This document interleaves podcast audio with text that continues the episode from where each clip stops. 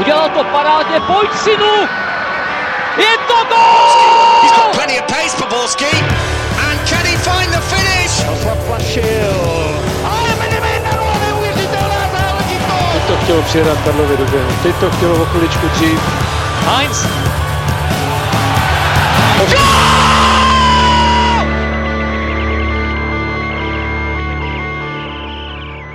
Dobrý den, venku už jsou vedra napadnutí, ale my máme v našem studiu chládek, takže s Elánem hlásíme, vítejte u nového dílu Fotbal Focus podcastu. Hlavní téma je tentokrát jasné, finále poháru, který ovládla Sparta. Podíváme se ale taky na situaci v Jablonci, vliv Miroslava Pelty, útočníky v lize, formát hostování a nebo skupinu o Evropu. A na to všechno tady máme jednu novou podcastovou tvář a nový hlas. Poprvé tu vítám bývalého ligového kanoníra a nyní experta ČT Sport Tomáše Pešíra. Ahoj. Ahoj. A zbylé duo už je tradiční, nechybí Karel Häring z magazínu Football Club, ahoj. Ahoj. A je tu taky Pavel Jahoda z webu ČT Sport CZ. Ahoj. A od mikrofonu zdraví Ondřej Nováček. Ještě než se dostaneme k finále Českého poháru, tak se musíme zastavit u aktuální informace ohledně koronaviru, který obchází Karvinou a konkrétně se usídlil i v týmu Karviné, kde by měli být nakaženi 3 hráči a v průběhu dne se bude rozhodovat o tom, zda půjde do karantény celý tým, nebo jak to vlastně s ním bude. Karle, máš k tomu nějaké blížší informace? No, v podstatě jsi to shrnul, jako ty informace už se začaly objevovat nebo začaly přicházet během finále, jsem to řešil s někým, ale jsou to citlivé informace, takže bylo potřeba s tím počkat a vlastně pak to napsal Luděk, pak se to objevilo i na e-sportu. Ta situace, my nevíme, v kolik přesně vyjdeme dneska s naším podcastem, takže ta situace se pak může určitě měnit, jo? Ale je to samozřejmě vážný a podle toho, jestli ten tým, tak jak se říká, že je poslední na 14 dní do karantény, tak se ta liga bude horko těžko dohrávat. Jo? To bude prostě velký problém. A pak už se naskakují ty scénáře, o kterých se mluvilo už před výkopem, kdy to zmiňoval Dušan Svoboda. To znamená, že se bude muset, pokud se nic nezmění do té doby, tak se bude muset vlastně odhlasovat, jestli kluby, jestli Slavia získá titul, jo, což je naprosto pro mě teda neuvěřitelná jako debata, pokud se to týká skupiny o záchranu a ta se možná nedohraje, skupina o titul se snad dohraje, tak podle mě by to mělo být jasné. A co se týká skupiny o záchranu, tak tam byl vlastně už předtím Dušan Svoboda mluvil o scénáři, že pokud by se nedohrála první liga a dohrála by se ale druhá, tak se nesestupuje, postupuje jenom vítěz, přímo postupuje vítěz národní ligy jako druhé ligy a příští rok by měla liga fantastických 17 účastníků. Co na to říkáte? Musíme stále počkat, jak to bude, než to bude oficiální, je to nějaká prvotní informace, ale pokud by se to skutečně rozšířilo na 17 účastníků, tak jsem velice zvědavý, jak by ten formát ve finále vypadal, který tým by stál, jak by se to nakonec namíchalo, protože už teďka vidíme, že možná liga je občas až příliš široká a přidáním dalšího týmu by to ještě nabopnalo a jako pro mě by to byl hodně nešťastný krok, ale uvidíme, jak to celé ligové grémium rozhodne. Ty bys to naopak spíš zúžil, Tomáši. No ne, tak tady je potřeba si hlavně říct, že tady ta situace je extrémní, jo, a těch názorů je strašně moc. Já vůbec nezávidím LFA v tomhle tom případě, protože každý rozhodnutí v podstatě bude špatný pro někoho, dobrý pro někoho jiného, ale celkově, kdybych se bavil, že třeba nemáme koronavirus, tak spíš souhlasím s tím, že liga je 16 je maximum, spíš bych viděl třeba 14 a druhá liga vůbec 16 účastníků podle mě nemá mít, to já už říkám delší dobu, takže jako rozšíření je podle mě špatně, nicméně říkám, jsme v nějakém nouzovém stavu a nezávidím pánům z LFA, protože podle mě, jestli půjde Karviná do karantény jako celý tým na 14 dní, tak já už tam nevidím vůbec termíny, že by se dalo něco dohrát, takže říkám, jsem sám zvědavý, jak to vyřeší. Jako viděli jsme to u Třince, že tam se taky mluvilo o tom, že by ten restart mohl být hodně pozdní, nakonec se to nějakým způsobem dokázalo vyřešit, takže Třinec už je opět v akci, takže určitě tam bude ze strany LFA tlak na to, aby se to podařilo rozehrát co nejdříve, ale skutečně ukáže se asi až ve finále, až budou nějaké oficiální testy, oficiální zprávy, kolik hráčů, kolik funkcionářů v tom je zainteresovaných. a potom budeme moct asi říct nějak objektivně, jestli je to reálné, nějak to aspoň dohrát nebo vůbec. No, tam jde o to, že jsou dvě kola do konce. Tak, ještě tak. Jako skupiny o záchranu a pak máš vlastně baráž. Jo? A dobře, skončíš někde úplně na konci července, kdyby to šlo. A máš 3 týdny do startu už potom vlastně nového ročníku, jo? 4 týdny, to znamená, tam není žádný odpočinek, žádná příprava. A když se vrátím jenom k Třinci, taková zajímavost, co jsem vlastně četl na stránkách klubových, tak ten tým vlastně, když šel po karanténě se vrátil, tak měl 3 tréninkové jednotky po 6 lidech. V sobotu jim dělali testy, řekli jim, že můžou hrát. V neděli ráno sedli do autobusu, jeli do Ústí nad Labem, jo? Tam odehráli zápas 3-3 mimochodem. To jako tohle. A zase se vrací zpátky, teď budou mít nabitý program. Dneska s Vítkovicema. To jako to je o zdraví zase. Jo? A tady vidíš, jak je na to tlak, že mluvilo se o tom, že když se vrátí, tak budou potřebovat týden na trénink. Jako realita je úplně někde jinde. Ale zase na druhou stranu, já říkám, samozřejmě ty týmy, je to pro ně nápor, protože je to něco novýho. Ty kádry jsou úzký, zas na druhou stranu jsou trenéři, kteří si na to stěžují, jsou trenéři, kteří si na to nestěžují, Pavel Hoftych si na to nestěžuje, Hejkal si na to stěžuje a já jsem třeba zažil ve Skotsku, že jsme hráli 8 zápasů za měsíc a mě to jako problém nedělalo, jo? Teď je otázka, jak jsou vlastně ty hráči nastavení. Je to pro ně nový, ale podle mě jako dva zápasy za týden se jako zvládnou dají. To, jako, to jo, a je to i vidět, že to většina zvládá, spíš tam jde o to, že oni opravdu předtím 14 dní nebo 10 dní netrénovali, že vůbec a šli na to tohle. Ale jako máš pravdu, že když to se podíváme zpětně do toho, tak většina si myslím, jo, jsou tam týmy zase Ústí, které má úplně jako lavičku plnou jenom teenagerů nebo tohle, takže ty to táhnou ve 12 lidech, ale jako obecně se to zvládá dobře. Ale hlavní rozdíl je v tom porovnání taky fakt, že pro Třinec vlastně už o nic nejde v tom zbytku sezóny. Karviná je v situaci, kdy bude bojovat, doufejme vlastně, že se to bude odehrávat na hřišti, teoreticky bude bojovat o záchranu. Takže jenom jako samozřejmě bude okolo toho hodně spekulace, jo, co počítáme, protože i ty zákulisní informace, co jdou, jsou takové jako nejasné, nebo je tam hodně otazníčků. Uvidíme. Pojďme k finále MOL Cupu. Po 6 letech míří na Letnou trofej. Sparta ovládla finále poháru, když Liberec na jeho hřišti porazila 2-1. Vykopávací otázka, Tomáše, na tebe. Je to zasloužená výhra Sparty? Zasloužená si je, když vyhráli. Já jsem ten zápas viděl, sledoval jsem ho včera. První poločas samozřejmě takový vlažnější, ale vůbec to nezazlívá jenom ani druhému týmu, protože šlo o hodně, hraje se na jeden zápas, žádná odveta neexistuje, takže se asi nedal předpokládat, že to někdo úplně zběsil otevře. Oba dva týmy teď jsou docela v dobrý formě, což slibovalo, že by to mohlo být zajímavý utkání a v druhém poločase se to potvrdilo, padly branky, penalta, červená karta, diskutabilní moment Frýdek v prvním poločase, jestli červená, ano, ne. Bylo tam video, byly tam emoce, i trošku těch fanoušků tam bylo, takže hele, mě to docela jako uspokojilo ten zápas a říkám, od první pole jsem nic nečekal, druhá se mě líbila. Sparta využila hlavně chyby golmana Knoblocha, který mu bohužel to úplně nevyšlo. Nicméně pak tam něco chytil navíc, to už bylo trošku pozdě, ale takový je fotbal.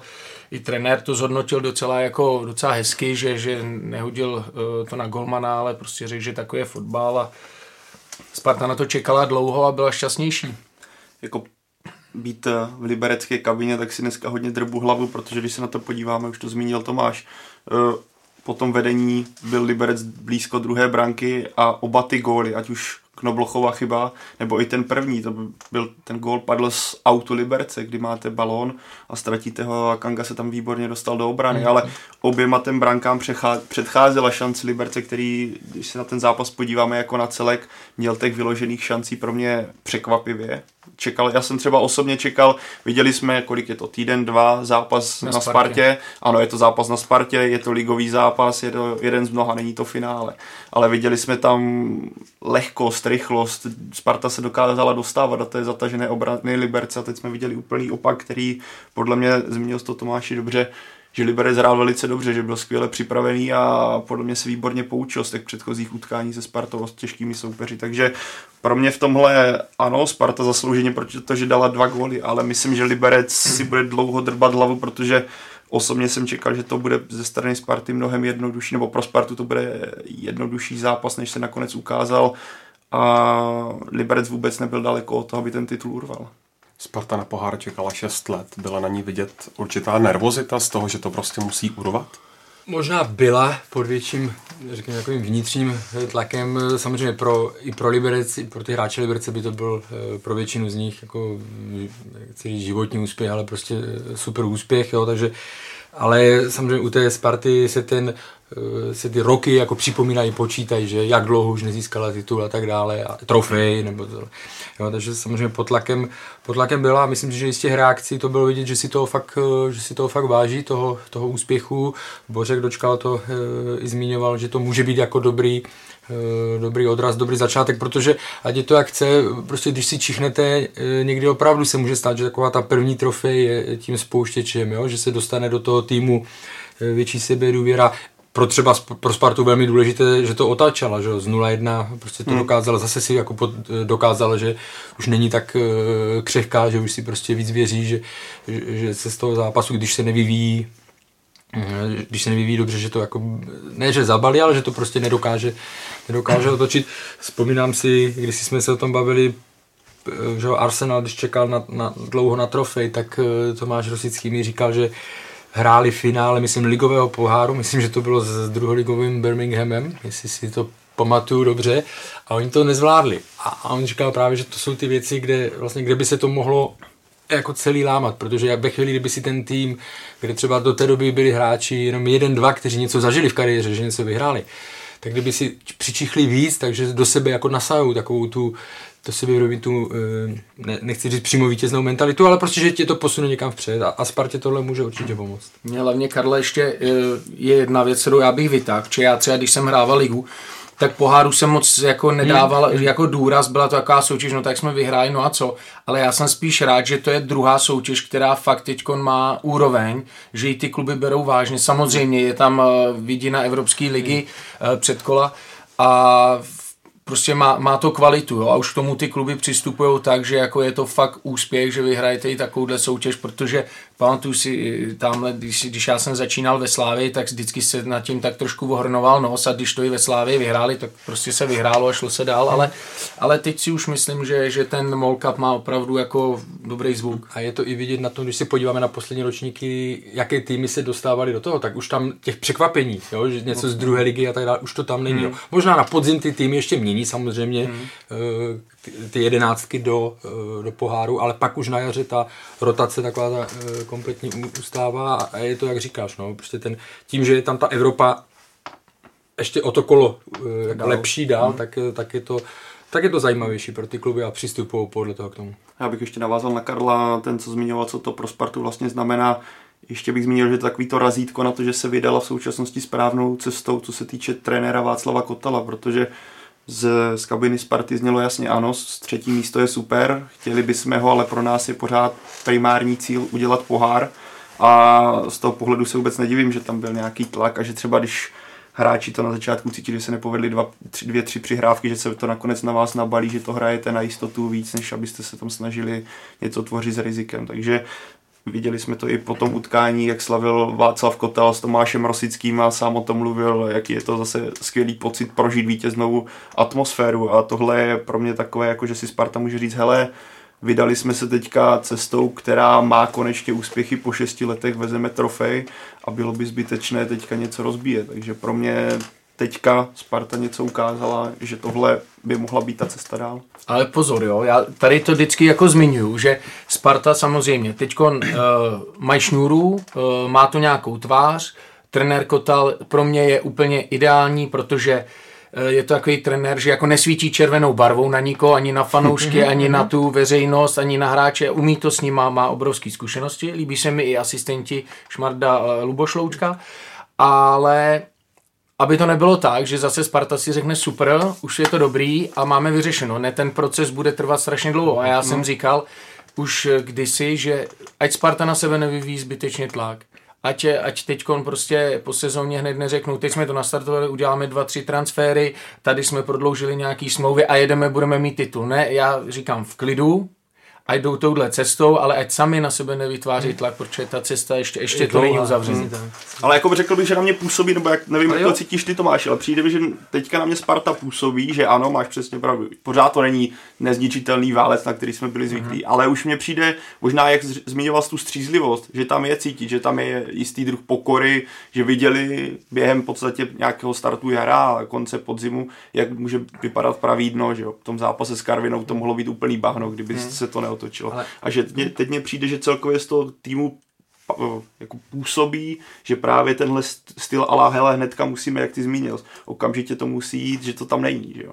A teďka bude klíčový, koho se Spartě podaří udržet, že jo. Máme tam klíčovýho stopera Hanska, je tam pořád otázka Kangy, takže před Spartou je spoustu věcí, které musí vyřešit do další sezóny, ale je to takový to místo, od kterého se Bořek Dočkal o tom mluvil. Takový ten odrazový můstek, od kterého může jít dál.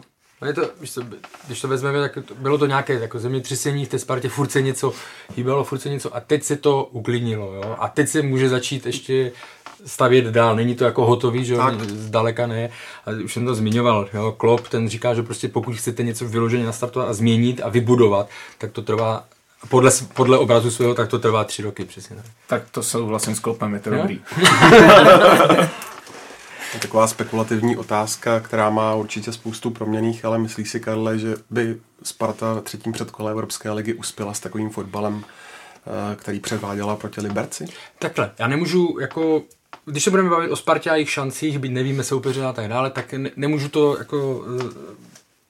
Z toho soustředit to na to hodnocení na výkon v Liberci, protože to přesně to, co říkal Tomáš, je to finále, od finále nemůžeme očekávat od první minuty prostě jízdu nahoru a dolů, ale to, co jsou, ale v tom zápase i tak předvedla to, co už ukázala v těch předchozích, to znamená, ona je pevnější v defenzivě, víc si věří, prostě jo, Kanga má velmi dobrou, si myslím, velmi dobrou formu, nebo na něm to bylo zase včera vidět, jo, když je soupeř v nouzi, on se tam mu někde objeví, chce balón, on se neschovává, jo.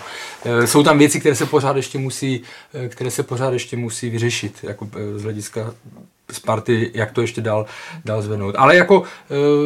Zase jo, nevíme, co bude za měsíc a půl, ale když to porovnám s tím, v jakých situacích byla před předchozími kvalifikacemi, kdy tam přicházeli hráči ještě týden, 14 dní před výkopem a tak dále, kdy se odvolával trenér po prvním kole nebo měl to nahnutý a hnedka po prvním zápase ho vyhodili, že?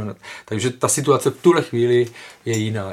Je dobře jako připravená, nebo jak to říct, ta situace nebo je položený nějaký základ, ano, pro případný úspěch, a tím je teda brána kvalifikace do základní skupiny. A ono, i když to našarubuješ tady tuhle otázku, co předvedl Liverpool s Tottenhamem v posledním finále Ligy mistrů, taky to nebyla žádná krasojízda a jsme zvyklí. Jo, my se to jako, je mi to jasný, ale spíš myšleno na to, že v finále ti vždycky máš ořezaný nebo jsou ovlivněný tím důležitostí toho zápasu a Istanbul 3-3 se stane málo kdy, nebo jako takové zápasy z 0-3, 3-3, to se stane málo kdy. Tak pojďme k těm dílčím momentům zápasu, jsme některé z nich nakousli. Asi nejvýraznějším bylo šlápnutí Martina Frýdka na Tomáše Malinského.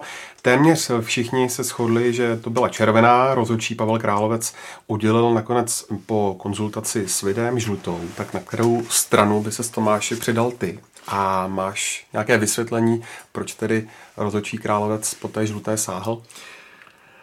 Já na to mám názor jednoznačný, jo? Protože já neříkám vždycky možná ano, možná ne, to od toho tady nejsme a i když chodím do televize, tak prostě radši řeknu názor A nebo B, i když se třeba netrefím, nelíbí se mi jako kliše.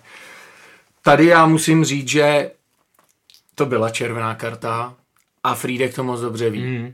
Protože v tu chvíli, já jsem taky udělal strašně průšvihu na hřišti, taky jsem byl prostě takovej, že dneska už to můžu přiznat, že taky když jsem mohl šlápnout nebo ublížit, tak se mi to občas povedlo a moc dobře vím, kdy je to jako záměr a kdy to záměr není. Že Frýdek to ví A přesně bylo vidět, když začal Královec komunikovat s videem, přesně jeho výraz v obličeji byl takový, jako když to řeknu odlehčeně, byl prostě kakadu, jo. Ano. Takže teď už se ho tam ptali hráči, co se dělo, nedělo, protože jak on běžel sudík k monitoru se podívat, přesně tak, byl smířený, že? Kolem něj už 3-4 hráči už to řešili, on vlastně naznačoval, že jenom jako lehce tam o něj zavadil, ale moc dobře věděl, že je zle. A říkám, že jak Královec přišel a ukázal žlutou kartu, i Míra Bosák vlastně říkal, teď už to přijde, všichni to víme, ale on ukázal žlutou, tak tomu spadl obrovský kámen ze srdce. Takže za mě červená karta. Jako viděli jsme, že on kdyby chtěl, tak šlápl klidně vedle. A hlavně mě to přišlo úsměvný to rozhodnutí o té žluté kartě, když vezmeme pár dní zpátky, jak dostal Jan Kopic červenou v zápase právě se Spartou. Takže pro mě je to nepochopitelné rozhodnutí. Jako moc nechápu argumenty, proč. Jako tam jediný argument vlastně byl, ale Tomáš to vlastně teďka krásně vysvětlil, kdy před tím šlápnutím on lehce tu nohu stáhl, ale tam jako vůbec nebylo rozporu o tom, že to bylo, myslím, kdyby chtěl, to nebyl nějaký nekoordinovaný pohyb, kdyby padal, prostě šel a kdyby chtěl, tak mu šlápne. Ještě to byl Malinský. Přesně tak. To všechno funguje, že jo, v těch hlavách, jako přesně tak, kdo jako sportoval a ty to víš nejlíp, že jo, tak prostě to jsou věci, které v tom zápalu fungují a ty víš moc dobře, kdo tam je, ale samozřejmě, jo, ať se přidám, červená. U toho Kopice to jenom vypadalo o to hůř, že vlastně on už fauloval jakoby předtím a to bylo, to šlápnutí bylo druhý, ale jako někdo říká větší, menší intenzita, my jsme tam měřák, nikdo tam měřák nemá, jde o ten zákrok jako takový, že prostě tam na něj, neříkám ani v jednom případě dupnul, ale prostě šlápnul. To, co mě teda vadí, je jakým způsobem opravdu sudí Královec, jak se k tomu jako postavil, řekněme, alibisticky, nebo já nevím jak, protože prostě se bál ve 30. minutě, nebo v které to bylo, prostě v průběhu první poločasu poslat Spartu do 10. Když si vzpomenu, já jsem byl v Dohránu plus asi před měsícem, když si vzpomenu, jakým způsobem on tam obhajoval žlutou kartu pro Tomáše Sivoka v zápase Bohemians České Budějovice, když šlo o úplně běžné vzájemné držení na půlici čáře, jo, a že prostě tam žlutá karta měla být, protože on pak dostal červenou, že Tomáš Sivok, jako druhou žlutou. Takže když si vzpomenu, jak tam ve studiu to obhajoval, že to byla prostě jasná žlutá, jo? A teď si vezmu tady ten, a on do stejné kategorie zařadil tady to provinění, jo?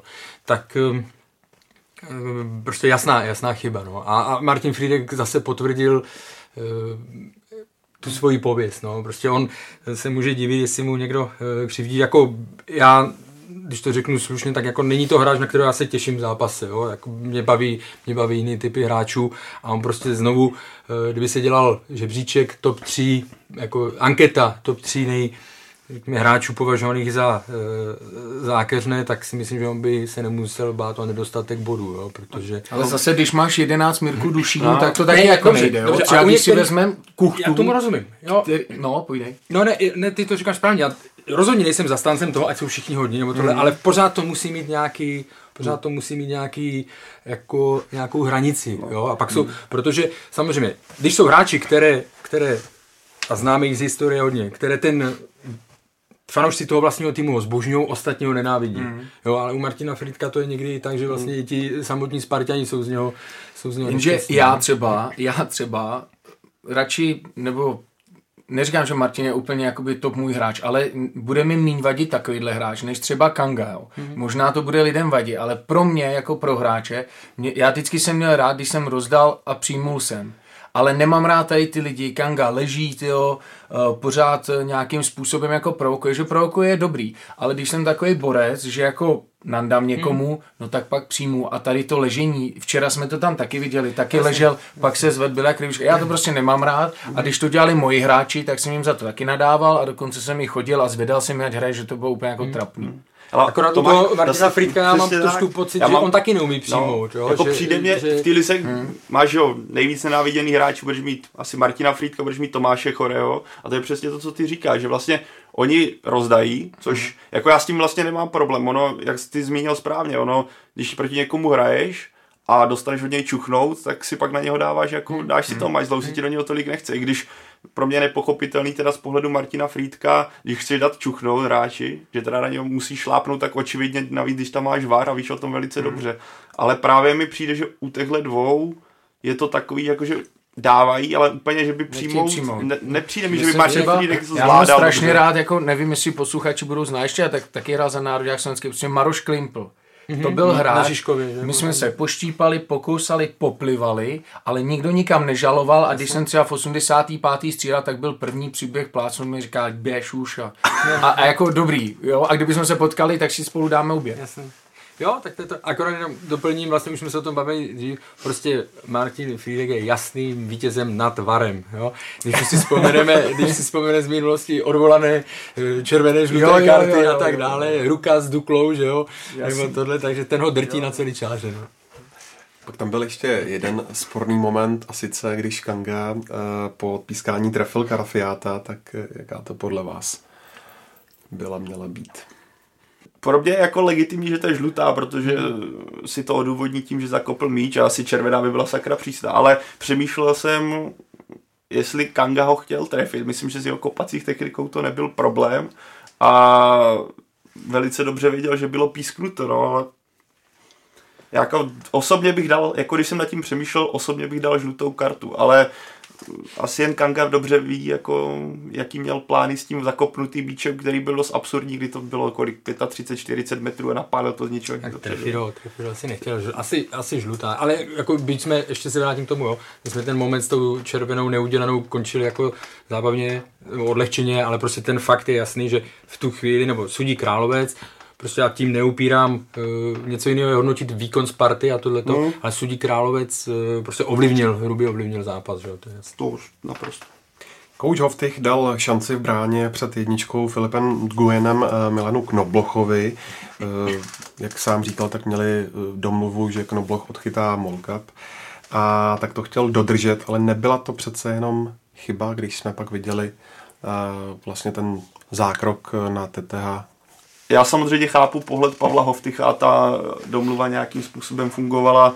Navíc Knobloch, jak zmínil Tomáš, on prostě udělal jednu mindu, ale trošku mi to připomnělo finále Ligy mistrů s Kariusem a osobně bych řekl, že se právě projevilo, že Knobloch v té sezóně toho moc nenachytal, že ho teďka chytal v Ostravě, kde dostal šanci asi z důvodu, aby byl připravený na tohle utkání, ale přece jenom osobně bych čekal, že ač chápu prostě nějakou gentlemanskou dohodu a že chceš tomu brankáři dát vlastně šanci, tak v finále poháru nehraješ tak často, navíc jako Liberec a osobně bych čekal, že tam i přes nějakou přesně tady tu gentlemanskou dohodu a že chceš být férovej, dáš ten nejsilnější možný tým, což je pro mě brankář Filip Nguyen a ve vší úctě ke Knoblochovi. Takže pro mě teďka je to samozřejmě po boji, ale za mě to určitá chyba byla, že kdyby tam byl Filip Nguyen, tak bych řekl, že tuhle chybu neudělá, protože byl daleko rozchytanější než právě Knobloch, který má za celou sezonu snad 3 zápasy, jestli se nepletu.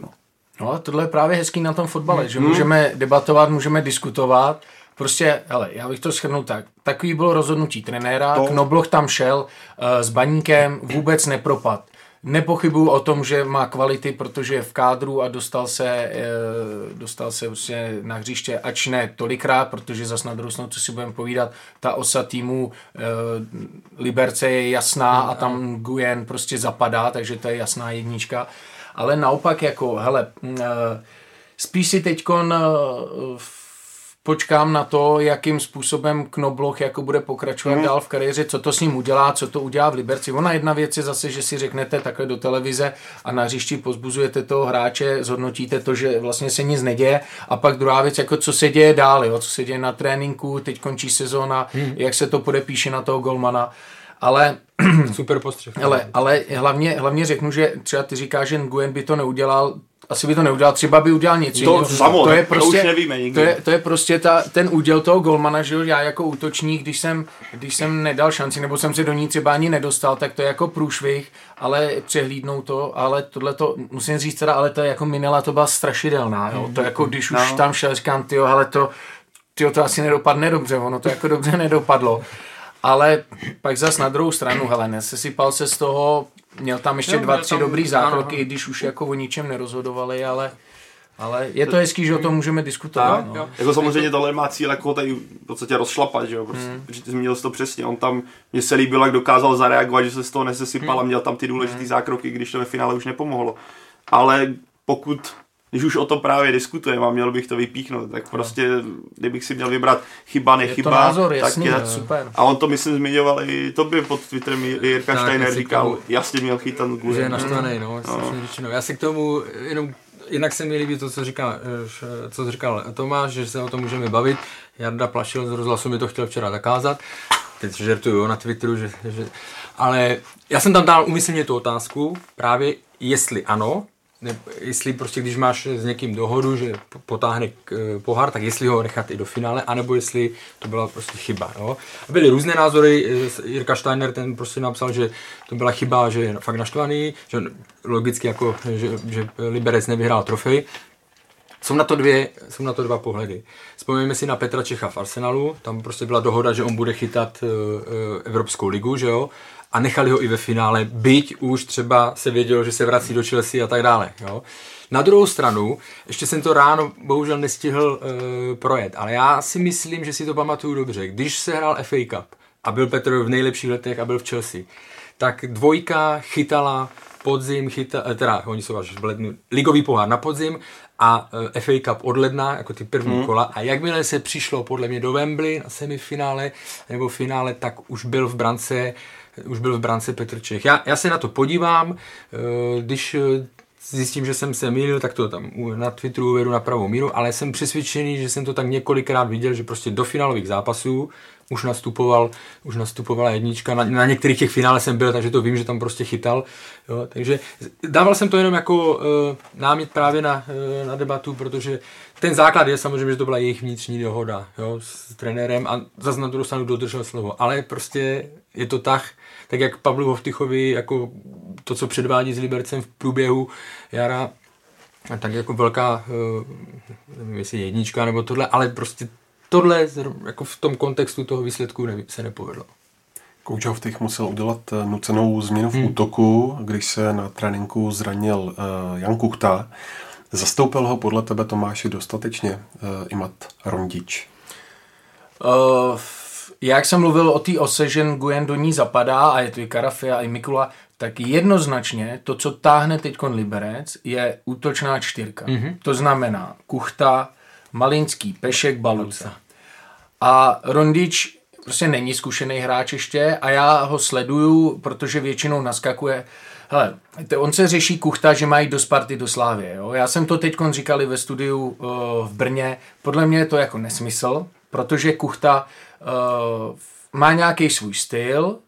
Mně nevadí ten styl, je pořád na hraně červený karty, na tom si dávat pozor. Já jsem měl třeba výhodu, že nebylo video, takže mě nemohli až tak zkoumat, nebo další třeba, když jsme hráli s Luďkem Zelenkou, s Mírou Slepičkou v Nároďáku 21, tak jsme taky rozdali. On musí dávat pozor na tohleto. Nemyslím si, že je úplně gólovej, ale má jednu velkou výhodu. Dostává se do šancí. To je jako základ k tomu, aby ty góly začal dávat. A včera jednoznačně chyběl, ale pak, když se budeme bavit na téma Sparta, Slávie nebo nějaký takovýhle týmy, upřímně řeknu, že není na to připravený. Hraje teďkon chvíli v Liberci pravidelně s dobrýma spoluhráčema, jo? Ale pozor, nemá tam pořádně konkurenci a myslím si, že by 100% neměl dělat ukvapený kroky, jestli tak, vůbec tak, nějaká nabídka tak existuje, já to nevím. Ale 100% bych ho nechal v Liberci, ať si tam hraje, ať udělá sezónu 2, dá góly a potom se klidně posune. Ale oslabení to bylo a když jsem to slyšel v rozhovoru před zápasem, tak jsem si říkal, že v podstatě on tam nemá náhradu za sebe adekvátní. A mimochodem Slavia ho pustila. No, já se k tomu dostanu, já tak musím říct, že úplně přesně podepisuju to, co už jsem tady vytoval propisku, co Tomáš říkal. Kam bys to Tomáš... Vidíte, on ji nemá. Imaginární, jo. Kam bys to Tomášovi škrtlo tyhle na ruku? Ne, je to prostě naprosto přesně popsaný, jenom dodám, co se týká toho zápasu, ano. Vlastně Rondič vyhrál 2 hlavičky, a nemyslím, že vyhrál jenom 2, ale 2 jeho vyhrané hlavičky vedly, jedna vedla k obrovské šanci, že jo, a jedna vedla ke gólu, že jo. Ale jinak prostě... To, a 2 karty vyhrál. No, a to je přesně ono. No. A jinak ten jeho vliv, nebo prostě ten jeho výkon nebyl dobrý, obrovská díra, obrovský rozdíl mezi ním a Janem Kuchtou a bylo to tam znát, byť teda jako body vlastně nějaké udělal. Když jsem ho viděl, jakmile šel do zápasu třeba v 70. minutě nebo tohle, normálně byste čekal od útočníka, že bude mít větší, který jde na poslední 20 minut, že bude mít větší vliv na to, že víc pozloví tu obranu a tak dále, jo, v těch předchozích zápasech. A co se týká Jana Kuchty, chodil po hostováních, a teď má konečně měl, jako, teď má místo, kde se nějakým způsobem usadil a kde mu trenér věří. Jednak si myslím, že to je velká zásluha Pavla Hoftycha, protože ty věci, o které jdou o Janu Kuchtovi, prostě to je, nechci říct problémový hráč, ale je to hráč, řekněme, který nezapadne všude. Jo? A myslím si, že třeba z toho, co tak o něm koluje a z toho, tak si myslím, že právě to, co zmiňoval Tomáš, že v klubech, jako je Sparta, Slavia, by měl jako problém se etablovat. A tam, jak by byla konkurence, jak by nehrál pravidelně, tak by to na něm bylo asi hodně znát a vím, že na Slovácku z něho nadšení třeba nebyli i jako v rámci kabiny, co se ke mně doneslo. Takže opravdu nespěchat hnedka někam. Nemyslím si, že prostě pořád si nemyslím, že by ho ty kluby nakonec udělali nebo tohle. Byť jako on má dobré náznaky, ale jinak přesně to, co říká Tomáš. Na hraně červené, ale dobrý je to jeho styl. Do šancí se dostává, to teď bylo vidět zase s Ostravou doma. Pořád to procento těch proměněných šancí není tak vysoké, jo? Ale je to... V jeho zájmu by bylo opravdu, aby ještě zůstal v Liberci a pokračoval dál, protože i proto, že tam je postava Pavla Hoftycha, který prostě to s ním nějakým způsobem umí. Když se podíváme do útoku na druhou stranu, tak v první půli byl hodně nevýrazný Libor Kozák. Jak bys, Tomáš, ty jako bývalý útočník to viděl v té souvislosti, že vlastně Libor Kozák ještě minulou sezónu hrál za Liberec a s těmi stopery se vlastně zná? Nemyslím si, že by tohleto hrálo nějaký vliv na to, že Libor se s nima zná. Spíš ten zápas probíhal tak, že jemu to úplně nesedlo. Říkám, ta první polovina vůbec, jako z jedné z druhé strany nebyla nějak moc aktivní, asi největší šanci tam měl Pešek, a paradoxně z Liberce, že jo, který jako měl 100% šanci a Heča to chytil. A spíš bych jenom viděl, že mu nese ten zápas, nepřikládal bych to tomu, že by na něj nějak byli extra připravený, on se nedá extra připravit, budete mít třeba Malinskýho, víte, že je rychlej a že dělá třeba jednu kličku, nebo že prostě vždycky jde do tahu, budete se na něj připravovat, ale když prostě nejste rychlejší než on, tak ho nechytnete. Jo, to samý Libor Kozák, když bude Libor Kozák hrát zápas, jako třeba hráli doma z Plzní, kdy dal krásný gol na tu přední tyč po Bořkově centru, tak taky budete vědět, že to Kozák dělá, ale je v tom tak precizní, že ho nechytíte. Je to prostě o tom, ten útočník je závislej, samozřejmě, jak mu sedne zápas, ale je taky závislej, jaký má servis od těch hráčů, co je pod ním. Včera ho neměl úplně ideální do té doby, než si odešel, než ho vystřídal Tetteh, ale... Celkově k jeho formě, to je zase opak Kuchty, on Kozák není úplně moc vidět v tom zápase, ale zase má čísla, má góly a takovýhle hráči se cenějí. To je to samé, co David Lafata býval, protože ten taky nebyl hráč úplně, s kterým byste kombinovali, chodil by si do hloubky vůbec a pak najednou bum, bum, bum a byli z toho 3, jo. Takže tady ty hráči pořád si myslím, že bychom si jich měli cenit. No určitě v tomhle směru jde zmínit, teďka zmínil si Libora Kozáka, tak bych zmínil i defenzivu Liberce, který právě ty duely s Liborem Kozákem výborně zvládli, že to uskákali, že když jsme se podívali na nějaké vzdušné souboje, kterých tam bylo zejména v té první půlce nespočet, tak myslím, že to procento vyhraných ze strany libereckých nebylo vůbec nízké, což je určitě pochvala, když se podíváme na výšku, nebo srovnáme výšku jak Libora Kozáka, tak stoperu právě Slovanu. Ovlivnilo, Karle, to utkání fakt toho nabitého programu? Jako Liberec fakt musím smeknout před nima za to, jakým způsobem to zvládají, protože mají nejvíc zápasů ještě včetně té dohrávky, jo, a měli tam i zranění. V jednom z těch zápasů, a teď si nemůžu vybavit, kde to bylo, už bylo strašně vidět, jo, v Jablonci, tam už bylo vidět těch posledních 20 minut, jak už jeli, mléli z posledního, jo. Tady jsem ten pocit neměl, i tím, že to bylo finále, tak do toho šli naplno, ale jako jak to na začátku zmínil Tomáš, ten druhý poločas, tam prostě tam to gradovalo, tam to mělo spát, takže to si nemyslím, že by... Jo, samozřejmě pak je otázka zdravotních stavů, nebo jestli by, i když Jan Kuchta, ten se zranil sám, že nějak před tréninkem, že to bylo něco, to nemělo asi nic jako společného. Prostě když to zhrnu, tak nemyslím si, že by v tom zápase to bylo nějak znát. Ono asi, když hrajete to finále, tak ta motivace a ta vidina toho, té potenciální trofeje oproti třeba normálním ligovým zápasům přece jenom překoná tu únavu, že prostě chcete víc a máte víc síly v tomhle momentě. To si řekl dobře, protože co se týče Liberce, tak si myslím, že ta deka spíš padne na ně teďkon v ligovém kole, než tady v tom zápase. Ve spojitosti se Spartou v posledních dnech taky rezonuje kauza nepřijítí černých hráčů na děkovačku kvůli chování některých fanoušků z kotle. Přesto opět byl v Liberci na tribuně nápis White Lives Matter a konfederační vlajka. Kanga, Costa i Tetteh nakonec po finále na to hřiště přišli. A není to vlastně trochu paradoxní, když si vezmeme fakt, že Tetteh i Kanga vlastně ten druhý gol zařídili? Tak oni tam potom přišli z důvodu, že Bořek Dočkal s těmi fanoušky nějak jednal a řekli mi, jestli by to mohli sundat.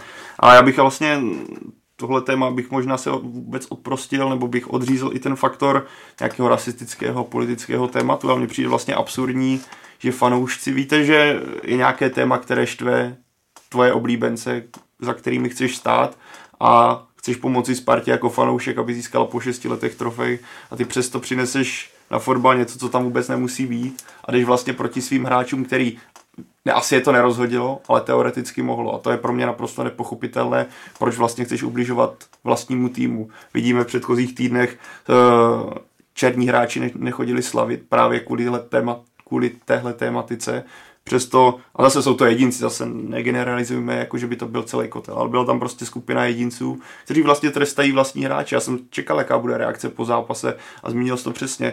Tetteh byl u klíčového gólu, Kanga hrál skvěle a ty tam přesto máš potřebu vytáhnout tohle. Pro mě je to jako nepochopitelný, naprosto absurdní, že jdeš proti svému týmu. Jako nechápu to. A to se odprostí od nějaký jako rasistický, politický tematiky, který si myslím, že vlastně ty lidi ani nerozumí, o co tam jde. A vždycky to vytáhne extrémní strana na té straně nebo na té straně. To vůbec jako do toho bych se nezapojoval. Ale jako jenom ten fakt, i kdyby tam bylo cokoliv a jdeš proti vlastním hráčům, to vůbec nechápu.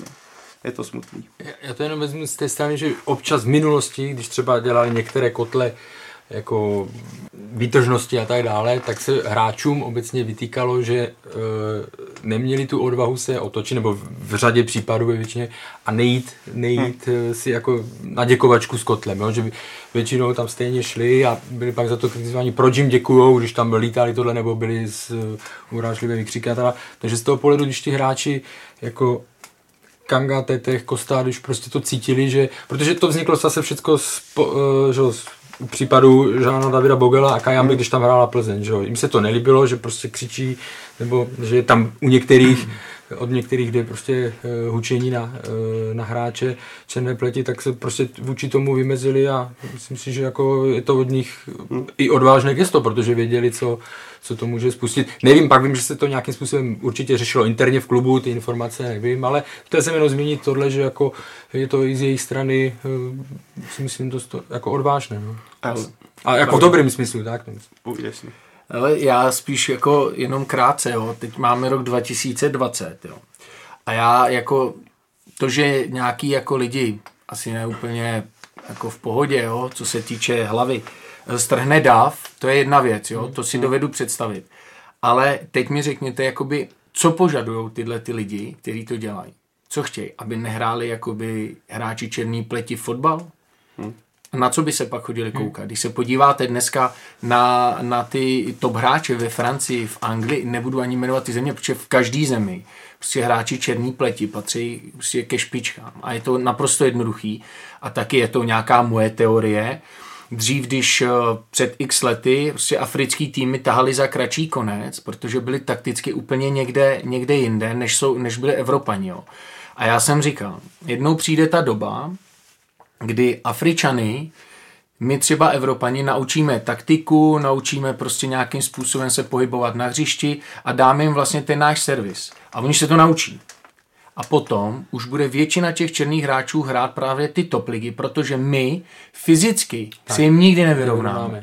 Takže my můžeme předat to, co my je naučíme, ale to, co oni mají v sobě, my se nikdy nenaučíme. To už vidíme v atletice, kdy prostě oni jsou sprinteři, jsou rychlí, jsou silní, a takže to my se nenaučíme. Takže já se ptám teďkon, jestli tyhle lidi chtějí, aby se teda teď kliklo na čudlík a hráli to jenom bílí hráči, ale potom by teda museli počítat s tím, že by rapidně padla teda úroveň všech soutěží, včetně toho, co včera se dokázal Kanga. No. Ač to není můj úplně, jako nejsem jeho fanoušek, tak prostě pro Spartu je klíčový a tak to prostě je. A jako o to smutnější má, že na začátku Costa s Tettehem stojí daleko a vidíš, jak Costa má tričko Pavla Srdníčka, že jo? Takže vidíš, jaký on to je prostě srdcař, že jo? To, protože pro tu Spartu dýchal. A ty tam stejně předvedeš tohle, co jdeš proti němu, že? Proti vlastně klukovi, který je tam, já už ani nevím kolik let, že jo? Dnes obrovský numero jako let, že jo? Mimochodem krásné gesto hodně, jako jo, od Costy. Když si to vezmeme ještě zpětně, spousta kauziček, nošení rakve na Letnou, vniknutí na tréninkovou plochu na Strahově a tak dále a tak dále. Neměla by být vlastně Sparta, vedení Sparty v tomhle ohledu daleko nekompromisnější? Nepřipadá vám, že se vedení Sparty fanoušku bojí? Jako je to samozřejmě velmi složitá práce, ale zrovna si myslím, že za ty roky kluci Ondra Kasík i další, že tam udělali podle mě dost práce. Víme i ty kampaně, které rozjížděly prostě v předchozích letech, takže myslím si, že a právě i proto, že už ty rakve a tak dále, ty věci už se nedějí, tak si myslím, že se tam k nějakému posunu určitě došlo, jo? Takže bych to nechtěl. Ono je, jako je to složitý, samozřejmě já nevím, jak velká skupina tam stojí za tím, že se vyvěsí tady ten hadr, nebo prostě to není ani, nebo transparent, nebo co to je, jo, takže fakt se mi to složitě, ale myslím si, že zrovna z pozice, jako z pohledu Sparty bych tohle jí nevytýkal, že v těch posledních letech opravdu podle mě na tom pracovali a ta situace se zlepšila, no, prostě nevím, základ je, ale my se můžeme bavit o všem, prostě základ je celosvětově, jo, a to vám řekne i kdokoliv. Slyšel jsem během těch dnů, kdy se hodně rozebíralo to, co se dělo v Americe, že jo, a tak dále, tak jsem slyšel rozhovory s Rudem Cholitem, s dalšími, jo, a prostě základ je ve vzdělání, jo, můžete dělat různé kampaně a tak dále, ten základ je, že to musí to vzdělání, že, a to se mi fakt na tom fotbalu líbí, že prostě že trenér, když se stavuje, nebo prostě když se nakupuje tým, tak on neřeší, jestli je to černý, bílej, nebo Aziat, nebo jestli je muslim, nebo jestli je křesťan, prostě, ale vezme to, kdo by podle něj měl přínos pro ten tým. Jo? A mě si tady ta křižovatka, co je vlastně v tom fotbale, nebo tak ten fotbal to ukazuje, jak to může fungovat. Jo? Já jsem teď jenom četl, jakým způsobem se dá prostě utužovat parta, nebo jak se z toho dá vytěžit. Před sezónou v Liverpoolu tak slavil, myslím, Naby Keita, slavil narozeniny. A Jürgen postavil kolečko před tréninkem, klasické, a teď se řeklo, že se Naby mu popřeje a zaspívá, jo? Ale aby to trošku zvláštnil, takže každý to zaspívá, ten známý song, že jo, Happy Birthday, tak zaspívá ve svém jazyce. Mm-hmm. Jo? A že to byla strašná prdel, že jakým způsobem každý to tam, že to neladilo a tak dále, a že to byla strašná sranda. A mně se to na tom jako líbí, tady to propojení vlastně, jo, všechno. Tak doufám, že se jako ta situace u nás se zlepšila, ale samozřejmě pořád jsou vidět nějaké, já znovu říkám, spíš jako jednotlivci nebo minoritní skupinky, tak doufám, že se to zlepší, byť ta aktuální situace je prostě taková, že to spíš bude eskalovat ještě. No. Kolem a kolem, teď opravdu nechci, aby to vyznělo nějak špatně, ale z hlediska potenciálu a kvality, nemyslíš si, Pavle, že je vlastně lepší, že... Já už vím, co přijde. Já nevím. O evropské poháry bude bojovat nakonec Sparta? Když to řeknu, tak samozřejmě fanoušci Liberce tak si budou klepat na čelo, nejradši by mi dali takový ten klasický políček. Je to právě oni bude bojovat i Liberec v lize, akorát no, že Sparta má ano, vyšší... Tak, ale jako, když se na to podíváme objektivně z nějakého pohledu českého fotbalu, tak je dobře, že Sparta vyhrála pohár. Za prvé, jako klub má silnější čísla v koeficientu, takže má daleko větší naději, co se nasazení týče. A zmínil i tady nakopl to téma Tomáš, když se mluvilo o tom, kam by mohl jít Kuchta, podívejme se na kádr Liberce. Mluví se o odchodu Malinského, Balucu, Liberec určitě neudrží, protože ten hráč je finančně úplně někde jinde. Může odejít Hromada zpátky do Slávie, Bůh ví, jak to s ním bude.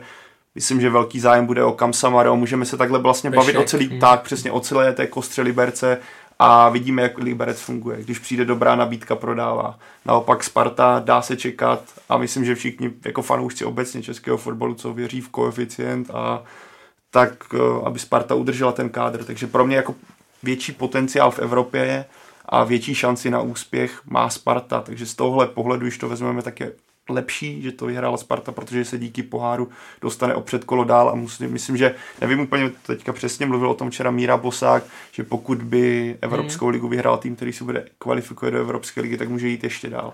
A jako i z obecného pohledu Sparta prostě potřebuje do poháru a jako zní to možná fakt jako špatně, ale objektivně je to tak. No. Pokud bychom se bavili, samozřejmě kdyby si to Liberec zasloužil, tak nikdo nemůže říct ani popel, ale nebo jako kdyby to vyhrál, ale jako když bychom to brali čistě jenom na větší pravděpodobnost úspěchu v té kvalifikaci a možnosti postoupení do základní skupiny a získání nějakých bodů do koeficientu, tak v tuhle chvíli je to spíš na straně Sparty, ale já si vzpomínám, ale to už fakt bude asi 10-15 let možná. Jo. Když jsem na tady tohle téma psal, bylo nějaké finále poháru nebo semifinále ještě a tam se dostali i České Budějovice a tak dále a já jsem někde napsal, že pro český koeficient by bylo přínosnější, nebo já nevím, jak jsem to už slovo, aby vyhrál ten nebo ten, no a druhý den, já nevím, jestli mi volal někdo, nebo si mi to někdo vzkázal, tak to nemusíme, trenér toho, já nevím, jestli to byl Budějovice nebo jaký tým, to nemusíme vůbec hrát, když je to takhle má být dopředu rozhodnutý. Ale ten princip jako takový je samozřejmě, jo. Víme, že když se podíváme, stačí se podívat na výsledky týmu ala Mladá Boleslav a další v těch pohárech a přínos do toho koeficientu, ten je prostě menší. No ale to zase se můžeme bavit o Spartě, že jo? Dostali Suboticu, a to vlastně máte začátek soutěže, jasný, nebo vlastně ještě v poslední době taky samozřejmě ne to, jo? Přesně, tak já mám kamaráda chudák, on strašně fandí Spartě, to je Zdenda Krejčí, já ho zdravím tímto, on jezdí na všechny zápasy a svojí dáčí odjel do Subotici s kamarádama a ještě dostali naložení, no a ze Spartu to zamávalo na celý rok, jo, takže já říkám, že to je normálně, to jako není úplně dobře a já hlavně budu doufat, že tohleto, i když jako říkám, moje srdce patří jinému týmu, že Spartě se tohleto nestane, protože potom to je prostě celá sezona pryč. A navíc tahle sezóna pro české kluby, respektive pro českých koeficientů bude extrémně důležitá. Ta následující. Tak. Takže jako bylo by skutečně potřeba, aby ten český tým, český zástupce se do té základní skupiny dostal.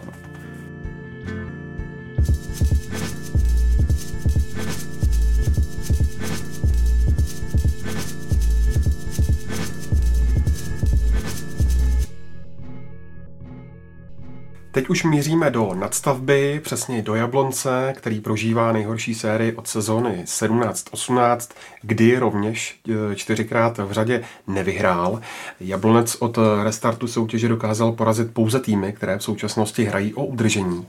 Máte proto nějaké vysvětlení?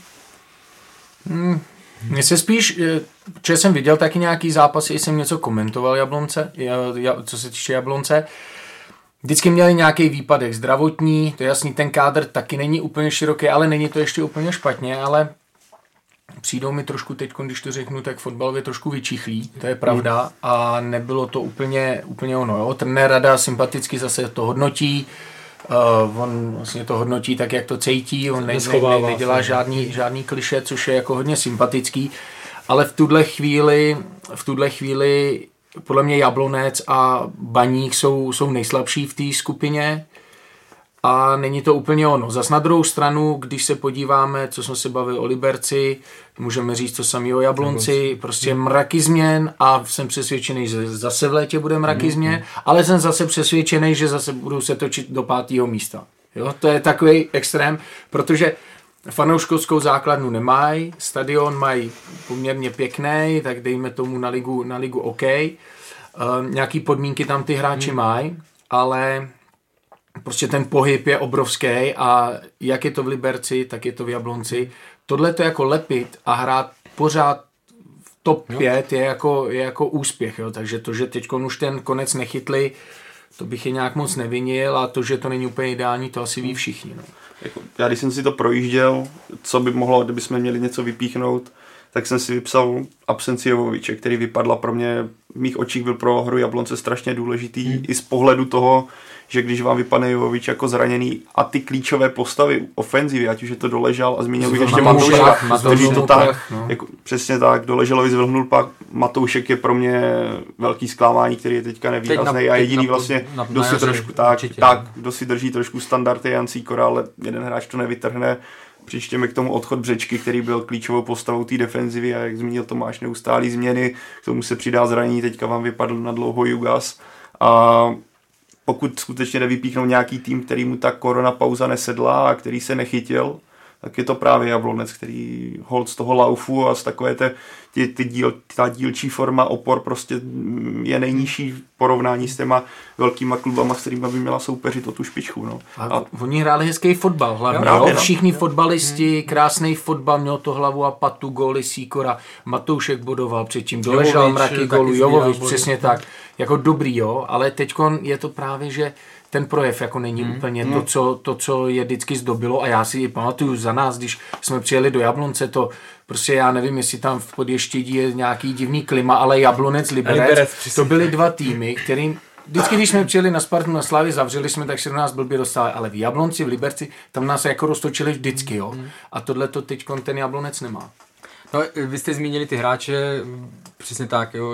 Jovovič chybí určitě. Matouška, forma Jana Matouška je prostě špatná a Martin Doležal, ten se zranil na začátku, že jo, když jsme se vraceli jako k lize a potom do toho naskočil, ale bylo vidět i v tom právě, v tom nabitém programu, kdy on neměl prostor asi to pořádně dotrénovat a pak šly ty zápasy jeden za druhým, jemu se nedařilo, tak asi narůstala i ta frustrace nebo prostě to trápení bylo. A kde to bylo teďka vidět? Myslím, že v tom derby. Ale v Liberci mě už bylo líto. S Libercem. Protože tam trefil břevno, když vám to nelepí, tak vám tam nespadne. Tomáš o tom bude asi vidět velice dobře. Ale samozřejmě celkově i ta situace v Jablonci, ten výhled bude zajímavý, protože se nikdo z nich tam netojí, přesně tak, protože nikdo z nich se netají, že finančně na tom nejsou dobře, jo. Už dopředu, že byli jako jedni z prvních, kteří vlastně se dohodli na snížení platů, prodávají hráče, aby získali peníze na to, protože peníze jim tam chybí a ještě nevíme, co se stane s Miroslavem Peltou, že, který jehož soudní líčení probíhá. No? Takže ta budoucnost je nejasná, byť, jak říkal Tomáš, oni tam umí uplést bič. Z čeho? No, z těch exkrementů. No. Ale protože jo, ty odchody tam byly už rok, že jo. Každýho půl roku z Jablonce odcházejí a stejně to dokázal trenér Rada udržet na vysoké úrovni, ale teď už došlo. No. Jako Tomáš o tom bude vědět svoje, ale jako Martina Doležala mě skutečně líta, vidí, jak on prostě moc chce a dře pro ten tým, ale zatímco když máš lauf, máš takový, tak ti tam padnou i momenty, kdy to prostě nevypadá, že bys vůbec měl dát gól a máš to štěstí. A v jeho případě je to úplný opak. Já když si vzpomenu na to břevno nebo na tu tyčku právě v tom Liberci, to jsou šance, které na podzim by dával úplně s prstem v nose. Teďka jsem taky nechtěl říct druhou. Je to úplně jednoduchý přirovnání. Když vezmeme podzim, tak pro Martina Doležala branka měřila 15 metrů. A teď, bohužel, ta branka je velká krabička ocirek. Takže jako, mě ho strašně líto. Já ho mám jako rád, líbí se mi jeho projev, jako dobrý, ale teďkom prostě ta branka se zdrcla, vyprali na 90 asi a prostě bohužel, no, ale on to zlomí. Tak, on by potřeboval nějakou švůdlu, co dal teďka Klíma, jak ho to trefilo do zadku, nebo do záda, prostě. Jo. Ale takový gol ti dá. A v téhle sezóně už to nezvládá. Ale tak jako víš, co nejde do té další.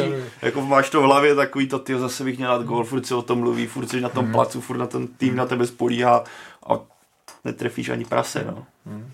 Když jsi zmínil, Karle, Miroslava Peltu, dělníka fotbalu, tak myslíš, že by Jablonec mohl vlastně fungovat bez téhle postavy Podještědí? jako na téhle úrovni asi určitě ne, nebo ne, určitě ne, na téhle úrovni, na které je teď, jo. Prostě to si nemá cenu, když si stačí podívat, když byl ve Spartě, tak on, když byl ve Spartě Miroslav Peleta a stejně si vědělo, že pro Jablonec nějakým způsobem funguje a tak dále, tak, ale nemohl se mu věnovat na 100%, tak Jablonec v té éře hrával 12. místo, 13. místo, jo. Takže a už teď jsou tam finanční problémy, respektive jako musí hodně šetřit, musí prodávat. Takže pro Jablonec by to byla velká rána. Nikdo jiný další takový by se v tom regionu, respektive pro ten klub nenašel. Tak vidíme z těch nahrávek. Nechci říkat, že by to bylo fatální, ale prostě na té úrovni by se určitě nedokázalo udržet. Jako vidíme z těch nahrávek a to věci hodnotí každý a jsou to zhodnotí, jak to mělo být, ale vidíš z těch nahrávek, jak on byl schopný vlastně pracovat v tom zákulisí a pro ten klub přinášet finance, takže takového funkcionáře tady podle mě v Česku v současnosti asi nikdo nemá. Když se podíváme objektivně na stránku jenom toho zákulisního boje a respektive zákulisních přínosů pro ten tým. Podíváme se ještě do víkendového utkání a to byl souboj na Slavii, kde Jablonec dostal 4gólový příděl a to ještě Musa nedal penaltu. Jak se ti, Tomáše, ten výkon pozdával? To je to úplně jednoduché hodnocení, tam prostě bylo vidět, že Slavia je úplně v pohodě, byla parník úplně někde jinde, užili si to, podle mě se ani moc neunavili, protože trenér to trošku prostřídal, ale Slavia držela balón, v podstatě Jablonec nepustila skoro do ničeho. Byl velký rozdíl mezi Jabloncem v Plzni a mezi Jabloncem na Slavii, protože v Plzni kousal, ač prohrál, tak kousal. Na Slavii nekousal úplně bez argumentů. Říkám, já jako kdybych byl v drezu Slavie, tak takovýhle zápas jako bych si strašně užil a po zápase bych asi nešel ani na masáž, tím nesnižuju jako výkon Jablonce. Taky tam hráli kluci, kteří měli první starty od začátku, jo, takže Jablonec si to už teď tak jako nějak dohrává, očuchává. Samozřejmě trenérovi to moc nevoní, protože ten chce vyhrávat za každou cenu, ale to neříkám, že hráči nechtějí, ale prostě tady na to nebylo. Ta Slavia ukázala, že je momentálně úplně někde jinde. Když využijeme otázku taky od posluchačů, tak právě na Slavii několik hráčů Jablonce nemohlo nastoupit, jelikož byli na hostování právě od sešívaných. Tak není to vlastně podle vás nefér vůči zbytku soutěže a neovlivňuje jí to až tolik? A neměla by třeba existovat nějaká regulace zaprvé v počtu hostování z jednoho týmu a případně regulace, kolik hráčů nemůže nastoupit proti svému týmu? Hele, já jsem tohleto zažil, když jsem byl v Blšanech, byl jsem na hostování ze Slavie. Jo. Tenkrát to byly moje první ligové starty a chtěl jsem strašně hrát proti Slavii a tenkrát mi to zakázali. Jo. A já jsem se fakt v té lize rozkoukal, strašně mě to bolelo, že jsem nemohl hrát. Jo. Na druhou stranu, ten klub na to samozřejmě má právo, je to vždycky o nějaký dohodě. Žádný regule neexistují u nás ani nikde ve světě, prostě někde se to dodržuje, někde se to nedodržuje. Já jsem si ale tentokrát myslel, že Slavie přistoupí k tomu, ať prostě ty kluci hrajou. Jo? A trošku mi to překvapilo, samozřejmě pak by byl argument, oni nám dali gol, oni nás porazili. Ono se to i hodněkrát stalo, jo? Že třeba ne třeba hráči na hostování, ale hráči, kteří čerstvě přestoupili. Já si vzpomenu úplně nesmyslně, teď zapátrám daleko, Viktor Kažiškov, Míša Pospíšil, hráč Sparty, přestoupil do Viktorky, Prásk, samozřejmě jako dal góla, jo. Ta motivace je extrémní. A potom jsou to takový ty paradoxy, které se prostě dějou. Ale zrovna konkrétně v tomhle zápase, kdybych já byl jako na místě funkcionářů Slavie, tak bych tomu dal zelenou, protože tady o nic nešlo a hlavně, když vidím rozpoložení Jablonce a rozpoložení Slavie vůbec, realizační tým, kabina, nějaký vedení, titul máte, tak prostě bych je tam vypustil. Přemýšlel jsem nad tím podobně před zápasem, ale myslím ještě před utkáním o tom mluvil buď trenér Trpišovský nebo někdo ze Slavie a on tam zmiňoval, že vlastně kdyby je nechali hrát, tak by to z jejich pohledu, tak si to vyhodnotili, že by to bylo právě ne, že neregulérní, ale jako proti tomu duchu vůči ostatním týmům, protože těm ostatním týmům, kde mají hráče na hostování, prostě zakazovali, aby hráli, tak takhle to dodrželi tu tak dodrželi tu linii. A z jejich pohledu jsem to jako pochopil, no, ale aby dodrželi tu linii, prostě co drželi celou sezonu, tak se rozhodli takhle. A jako když navážu ještě na ten zbytek té otázky, jako svým způsobem to nefér je, protože je tady zvýhodněný silný tým. Slavia má v současnosti finance, nebo měla, nakoupila spoustu hráčů a nejsou to hráči, které poslala do Příbramy, poslala je do týmu, který s ní bojují o tu špičku. Vidíme, že ve skupině o titul hnedka máš dva týmy, kde ona má více než dva hráče, nebo dva v Liberci, tři v Jablonci, kteří proti ní nehrají, jsou v podstatě hráči základní sestavy, ale proti tomu zbytku, ať už se bavíme o Plzni, Spartě nebo Baníku, hrát muží, teda mohou. Takže najednou tady jako je otázka regulérnosti. Mně se líbí třeba, co teďka je nastavený v Anglii, a myslím, že to od této sezóny. Můžeš mít na hostování jediného hráče z toho daného týmu, víc už nesmíš mít. Vím, že v českém prostředí je problém, že bavíme se o Anglii, trošku jiné peníze. Mně by se třeba líbilo, kdyby to v Česku bylo nastavené tak, že bys mohl mít, podobně jak je teďka v Jablonci, máš třeba tři hráče ze Slavie, ale mohl by si v podstatě nastavit, že proti tobě nebude hrát pouze jeden hráč. Zbytek, když už ji tam pošleš tolik, a abys neovlivnil teda regulérnost, OK, jeden hráč, vybereš si, který hráč proti tobě nebude hrát, ale zbytek může hrát, protože pro mě je to, jako když se na to fakticky podíváme, tak to je svým způsobem ovlivnění regulérnosti toho boje o ten titul. Ale je tady jedna věc, která může vlastně jako ublížit i tomu hráči, který je na tom hostování. Jo? Ono se může stát to samozřejmě... V tomhle zápase konkrétním už v podstatě bodově o nic nešlo. Jo? Teď kdyby to bylo v průběhu sezony, tak třeba pamatuješ si Liberec Plzeň, Marek Bakoš, jo, on jim mohl skoro vzít titul, jo, neudal to. A to je první věc. A pak je druhá věc, teď si vemte, že se stane to, že nedej bože v nějakém zákroku jeden druhý mu zlomí nohu. A teď za 14 dní tady ten, co zlomil tu nohu, má přijít do té šatny, jo, teď můžou zareagovat fanoušci.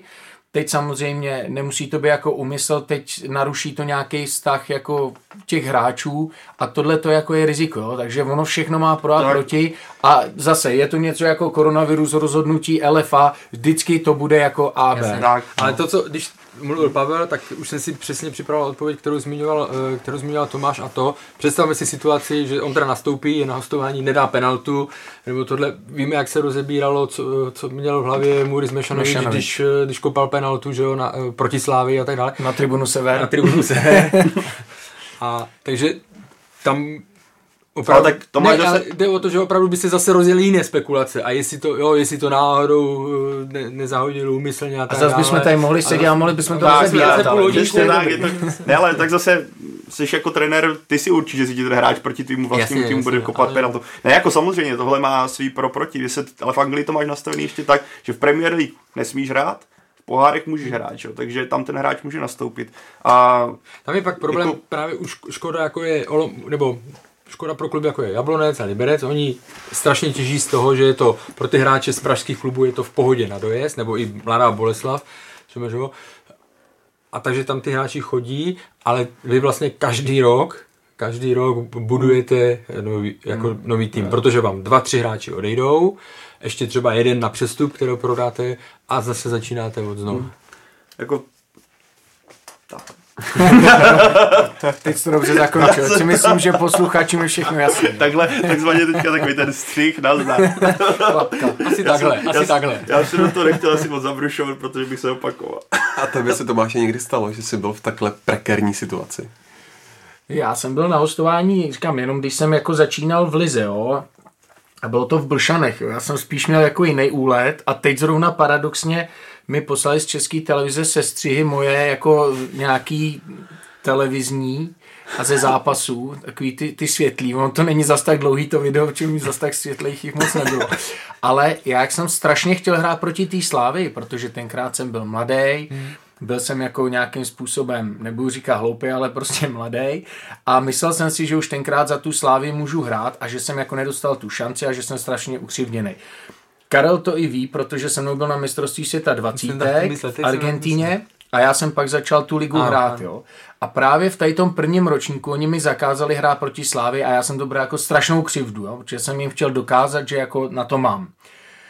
No ale co se nestalo, takže to jsem neodehrál vlastně ani jeden, ani druhý zápas, ať jsem nebyl jako základní stavební kámen Blšan tenkrát. No ale pustili mě v druhé sezóně, kdy už jsem byl v 21, měl jsem super našlápnuto, jsem ve tabulku střelců s Karlem Poborským, tenkrát jsem měl 5 gólů, byl jsem v Blšanech, byl tam Jirka Němec, Pepa Němec, prostě Aleš Chvalovský chytal, dobrý hráči. A strašně jsem se těšil na tu Slávii a já jsem šel tak přemotivovaný na ten zápas.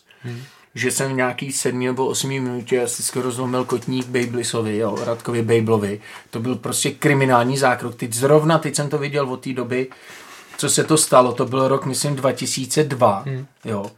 A jako teď si vemte, že by mě vlastně jako pustili jako hráče Slávie do tohle a já bych tam ho takhle jako otočil, že? Ten jel na rezonanci a mě tam málem sežrali, protože ještě rozhodčí šedivý tenkrát mi dal žlutou a já jsem vlastně dostal červenou až za nějaký úplně běžný zákrok kompenzace. Až za 5 minut. 85. Až 85. A normálně nenávist fanoušků, nenávist kabiny, samozřejmě nenávist Bejblise, to bylo jasný. Propíralo se to na neaticen, že já bych se tam měl jako vrátit třeba na zimní přípravu nebo letní, jo? To by bylo jako, to by nebylo úplně dobrý. Ne? Právě ten pohled toho hráče, jak to bereš a pak je ten pohled těch soupeřů, jak je to ovlivňuje. No, tak asi nikdy se nesejde takový ten moment, že by si řekl, je to ideální řešení, protože tohle asi ideální řešení nikdy mít nebude. Vždycky jedna strana bude naštvaná. No.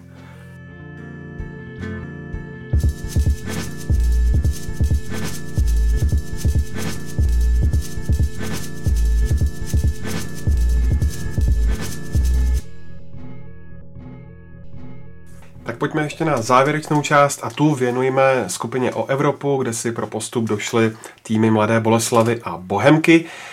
Je to vlastně pro tebe, Pavle, překvápko, že to jsou tyhle dva týmy?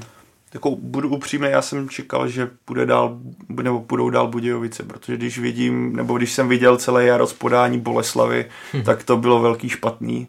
A to, že Dynamo vlastně skončilo už v téhle fázi, je pro mě překvapení. Já jsem osobně čekal i po té první porážce, že Dynamo tu odvetu zvládne a půjde dál.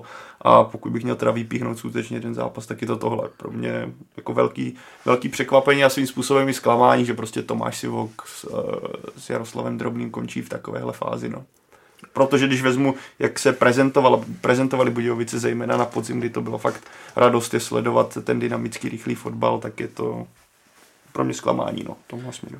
Jako, co se týká Budějovic, tam je podzim jako bez debat prostě výborný. Tam si myslím, že zlomový bod, co se týká Budějovic, bylo to vystoupení, vlastně kdy Jaroslava Drobného, myslím, že ty vztahy už se tam potom nenarovnaly, ani ty výkony už právě na jaře nebyly takové. Ano, jako v porovnání s tím, když to dáme do kontextu s tím, jakým způsobem se prezentovala Mladá Boleslav, tak během jara, tak to je, řekněme, lehké, z mého pohledu lehké překvapení, že Budějovice vypadly. Ta Bohemka, to překvapení není, protože ta odehrála skvělé jaro, byť Slovácko je dobrý tým, nebo tohle. A ten závěr mu taky úplně nevyšel, tam prostě bez Petržely a měli tam v jednu chvíli, tam byli bez obou stoperů na konci základní části, podle mě, takže se to na nich podepsalo. No. Ale jako já myslím, že pro tým jako Bohemka a pro fanoušky, že to je super, že mají furt o co hrát a že to jsou, když si to vezmeme, zase budeme vracet k tomu, jo? To jsou kluby, které třeba obvykle už 4-5 kol před koncem nemají o co hrát a fanoušci Bohemky teďka zažívají jako super, že a ty playoff zápasy mají šmerenc, no, jako i z toho systému vlastně, že je velmi rychle rozhodnuto, takže jako... Teď to trefil, protože samozřejmě hrajete o padáka, skupina o titul, ale tohleto, každý zápas o něco jde a je právě dobře, že mě strašně tady ta skupina baví, protože říkám, je to pohárový v podstatě jako dvojzápas, je to hodně zajímavý, jsou tam i zajímavý týmy, pro mě je taky překvapení, teda lehký, že nepostoupil Budějovice, spíš jsem favorizoval já, ale trošku jim došel dech, ale myslím si, že zápas je dobrý a teď se těším, v sobotu prostě Boleslav s Bohemkou, zajímavý utkání a o to víc zajímavý bude, protože já ho komentuju, takže jako dobrý. Takový to reklama na vlastní svět. Reklama na ticho. Ne, ale jako, jo, zase si budeme bavit o tom, jaký počet zápasů se má hrát v lize a tak dále, jestli se 30. A znovu já říkám, když máte 30 zápasů v lize, tak většinou u týmů, které jsou ve středu tabulky, tak ti hráči vlastně odhrajou 25 zápasů, ve kterých o něco jde. Teď máme tohle. Vím, jaké jsou námitky na střední skupinu, ale ta Bohemka hrála až do 30. nebo do 29. kola hrála o to, aby byla. ve středu tabulky a zároveň hnedka hraje zápasy, ve kterých o něco jde, protože dobře, možná nemají úplně top cíl se dostat do Evropy, protože víme, jak je to se zázemím a tak dále. Ale pořád jsou to zápasy, které chtějí vyhrát a ve kterých jsou pod nějakým tlakem nejsou, ale prostě ve kterých to má grády, hrajou prostě o něco, tak najednou je opět o 6 víc, než bylo v minulosti. Ne? Jako Bohemka za mě super, já jsem teďka hráli s tím Slováckem, dostaneš gól v druhé minutě, tak bych čekal, že se sypeš, že to najednou máš polštář, ale najednou dostaneš gól fakt jako na startu nejhorší možný scénář. A když vezmu celý ten zápas, co jsem sledoval, tak oni se víceméně Slovácko nepustili pořádně do žádného tlaku, až na nějaký poslední 3 minuty. Konci, naopak to valili pořád to svým stylem hry, rychlost nahoru, kdy tam těží z toho, že tam mají nečase, že tam mají odháněla. Jinak trenér Klusáček výborné stříhání, ať to byl Úvod nebo Moskvéra, tak přesně ty dvě. Stříhání. A to možná taky si dal dneska po tom vítězným.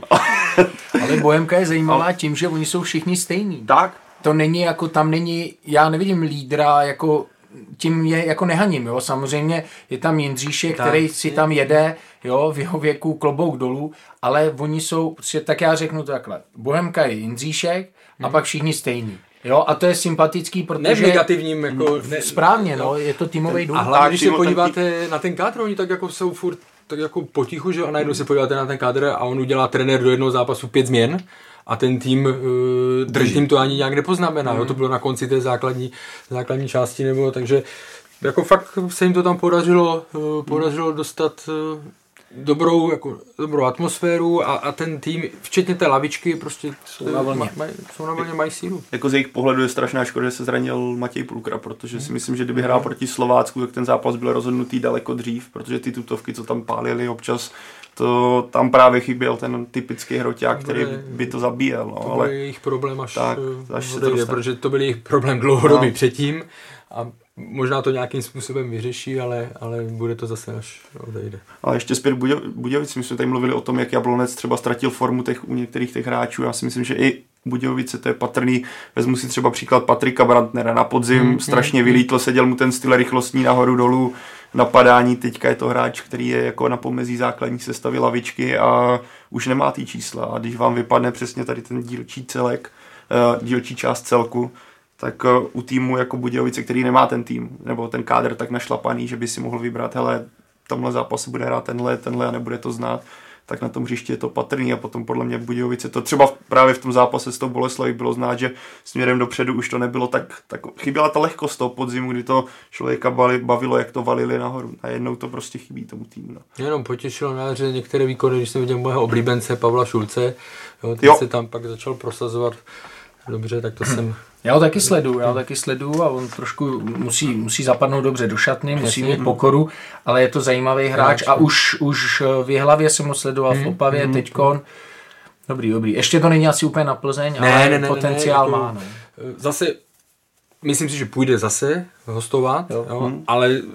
Uvidíme, jestli Budějovice nebo třeba něco ještě ochloupek, zase vyšší klub, ale jako má našlápnuto dobře, mně se líbí ten jeho styl, prostě ale přímo od žaře, rychle na noze, nahoru. A přijde mi, že i Plzeň s ním dobře pracuje, víš, že on první začali v Opavě, pak to teda posunuli dál do Budějovic. Teďka a jeho výhoda obrovská, že tam je Adrian Gula, který právě s takovými hráči umí pracovat. Ale je potřeba si vyhodnotit, aby těch změn nebylo hodně. Tak, jo, já jsem to taky mýval, že jsem měnil a u ofenzivních hráčů někde ti to pomůže, někde ti to ublíží a ono není to úplně dobrý, to zase jako každý půl roku měnit destinaci. No všude si koupíš žehlicí prkno, rozumíš, sušák na prádlo, já to vím, já to mám jakoby... po 5 zemích, jo, jako rosetý a pak se zase pakuješ a už to prkno kupuješ jinde, jo, takže nic moc. Kolik sušáků máš doma, takhle jste. Já jsem je tam vždycky nechal, takže to jenom z Polska jsem si přivez, takže jako mám určitě jedno v Turecku, ve Skotsku, na Kypru něco bude, takže... Jako... Jsi připravený na dovolenou, kdyby jsi vyrazil, tak já jsem věděl, že to máš nesklame. Jo, ale výhoda byla, že když jsem odjížděl z Kypru, tak zrovna se tam stěhoval Matuš Kozáčík, já měl malýho syna, on měl... Nechal jsem mu prkno a nechal jsem mu postýlku, takže to bylo v pohodě. V dresu Budějovic odehrál poslední zápas Tomáš Sivok. Jak moc velká ztráta pro Dynamo to je a bude a kam podle vás budou směřovat jeho další kroky, když nevyšlo to jeho angažování se v koupi klubu? Jako pro Budějovice to ztráta bude, i co se týká prostě kabiny a tak dále. Pro mě Tomáš Sivok, jsem si vzpomněl, když vlastně na Chelsea, že byl ten nápis vždycky k John Terrymu kapitán, lídr, legend, tak pro třeba z pohledu Českých Budějovic, nebo možná, já nevím, z party Tomáš Sivok, jako mě to přesně splňoval. Já vím, jaké na něj byly názory třeba ze strany slávistů, jo, potom tenkrát po tom rozhovoru, ale prostě pro mě to je takového hráče, kdybych skládal tým, tak Tomáš Sivok v těch nejlepších letech takového hráče bych chtěl prostě mít v kádru, jo, protože to je přemýšlivý, fakt jako lídr, prostě to neschovával se nikdy tohle, přemýšlivý kluk, spolehlivý, jo, takže pro mě, jako když jsem ho viděl, bylo mi, fakt jsem byl i trošku dojatý, když jsem viděl, jak se loučil, je to takový smutný, že se loučí vlastně ve chvíli, kdy vypadává tým jako pro něj končí sezona a tak dále, porážkou nebo prostě neúspěchem, ale pro mě to je hráč, jako který zanechal velkou stopu, byť on pak nehrál v těch top, že on nehrál v top ligách po Turecku, odešel do Izraele, na druhou stranu stopu, jakou nechal Bešiktaši jako zahraniční hráč, to se vidí málo, když tam někdo takhle dlouho vydrží, jo. Takže pro mě jako velmi výrazná postava. No a teď je otázka, jo, to, že jsme shrnuli jeho hráčskou kariéru a jeho přínos, anebo teď jaká to bude ztráta na hřišti pro Budějovice, to je jedna věc. Ty druhá věc, mluvilo se o odkupu klubu, jo, teď samozřejmě já nevidím do těch detailů, teď jaká byla jeho role, co by to bylo, kolik by do toho vůbec investoval, jestli by on byl ten hlavní investor, nebo teda někdo jiný. Přesně tak. Teď do toho Jarda Drobný, dobrý, to se nepovedlo, jo. A teď se spekuluje o tom, on půjde do Sparty, nebo zůstane někde, nebo bude, já jsem přesvědčený, že u fotbalu zůstane, jo. A jsem přesvědčený o tom, že on je natolik inteligentní, že nevezme každou věc za každou cenu, aby nemá nouzi jako dělat ve fotbale. Ale já spíš jako bych mu doporučil, protože ale on je o trošku mladší než já, nicméně taky s náma byl v 21, takže nějaký vztah jsme měli. A já nejsem zastánce toho, že Sivok skončil na hřišti a dneska by měl být top funkcionář. A jsou velký jména, já je nechci jmenovat, dělají v klubech, anebo jsou to i hráči, kteří hráli v obrovských klubech a pak měli ty funkce ve velkých klubech a prostě tu zkušenost nemáte v sobě.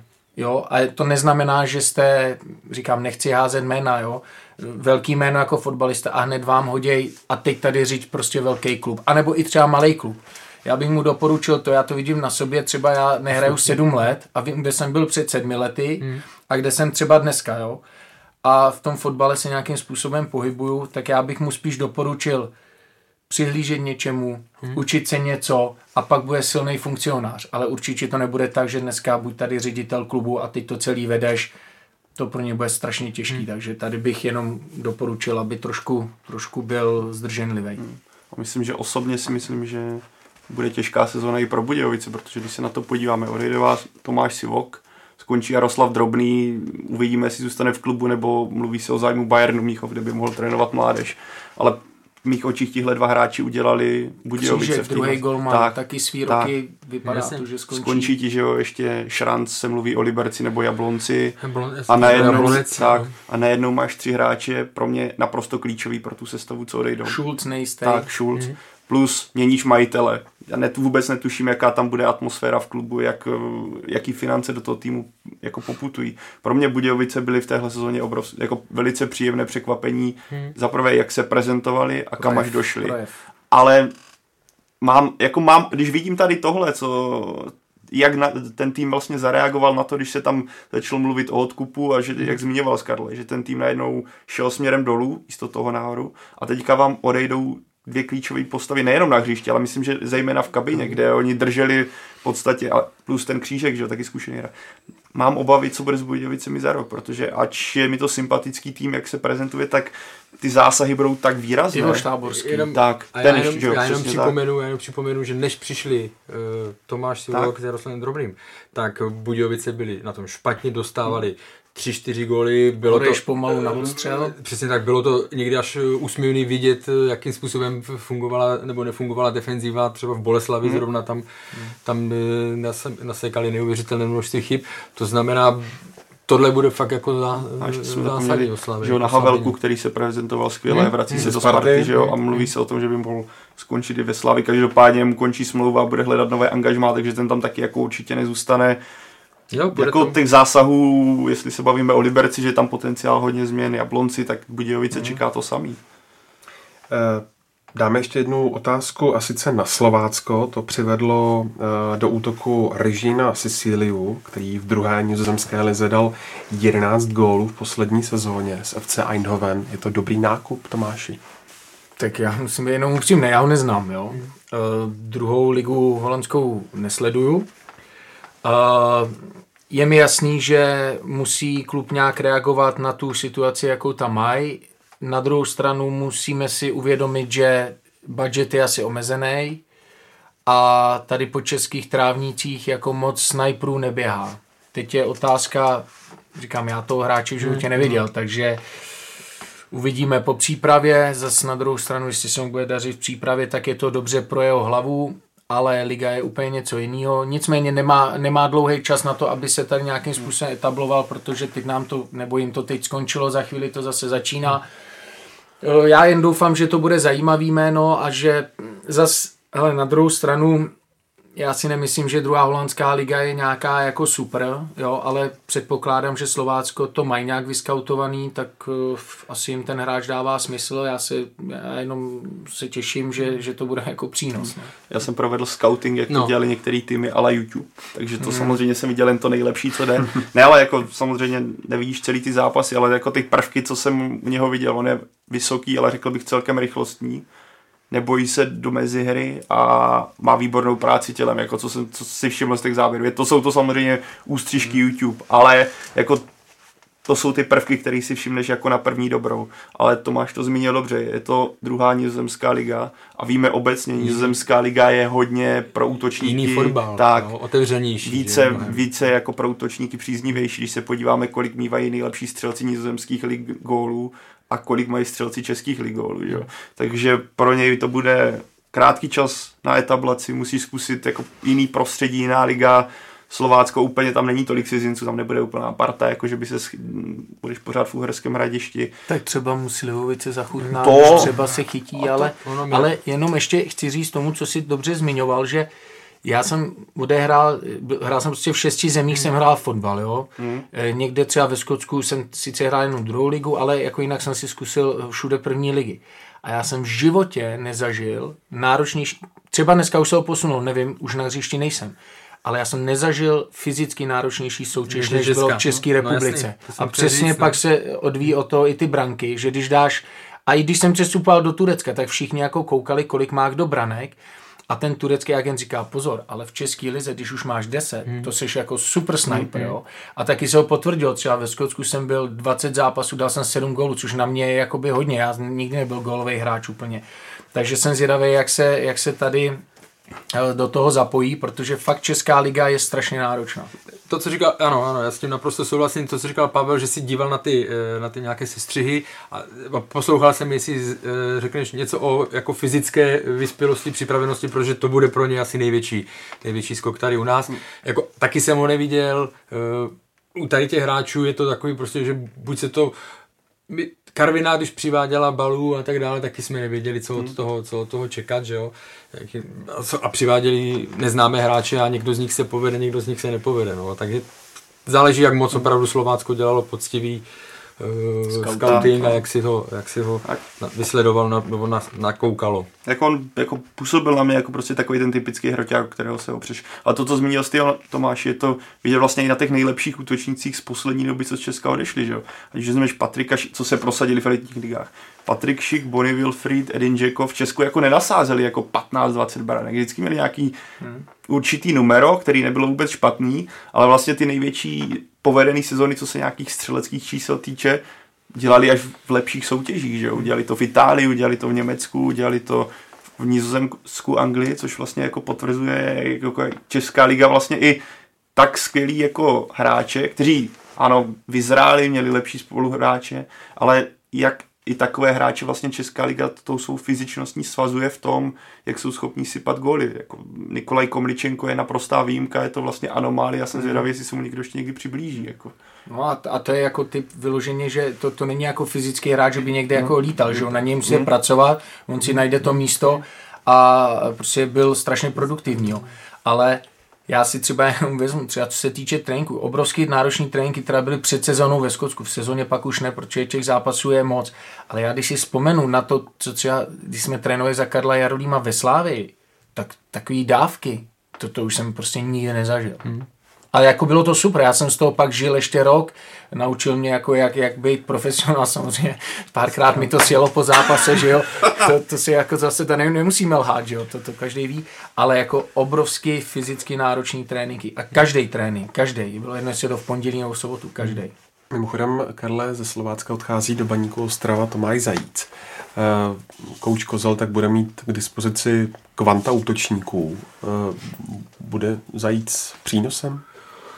Tak já myslím si, že bude přínosem kvanta útočníků, tak se to asi zredukuje. Předpokládám, že Milan Baroš, teď jsem nezaregistroval někde to, ale že nebude pokračovat. No měl nějaká oficiální tiskovka v pátek. No, to jsem ani nezaregistroval, jak to všechno běží. Ale takže tam si nemyslím, že by pokračoval. Otázka je třeba, jo, může využít spolupráce, která fungovala na Slovácku, to znamená Zajíc nahoře, Šašinka trošku pod ním, jo, těch variant tam je a Tomáš Zajíc, aspoň takhle, na Slovácku to taky nebyl úplně klasický jako gólovej, prostě, že by střílel jeden za druhým, ale pohybově dobrý, no, bude to zajímavý, ale to je všechno jako hrozně dopředu. Jako to jsem slyšel právě jako z okolí jako Zajíce a Baníku, tak právě oni spolíhají na to, že by mohla fungovat ta kooperace, která na podzim fungovala ve Slovácku skvěle, právě Zajíce Šešinka, ale zase je to jiný prostředí, jiný tým, jiní spoluhráči, to se asi ukáže až potom na hřišti. Ale zase, když já vidím to složení těch útočníků, když teda budeme čistě teoreticky mluvit o tom, že Milan Baroš nebude, tady si vezmete Smola, Šašinka a Zajíc, mně to přijde takový jako podobný všechno.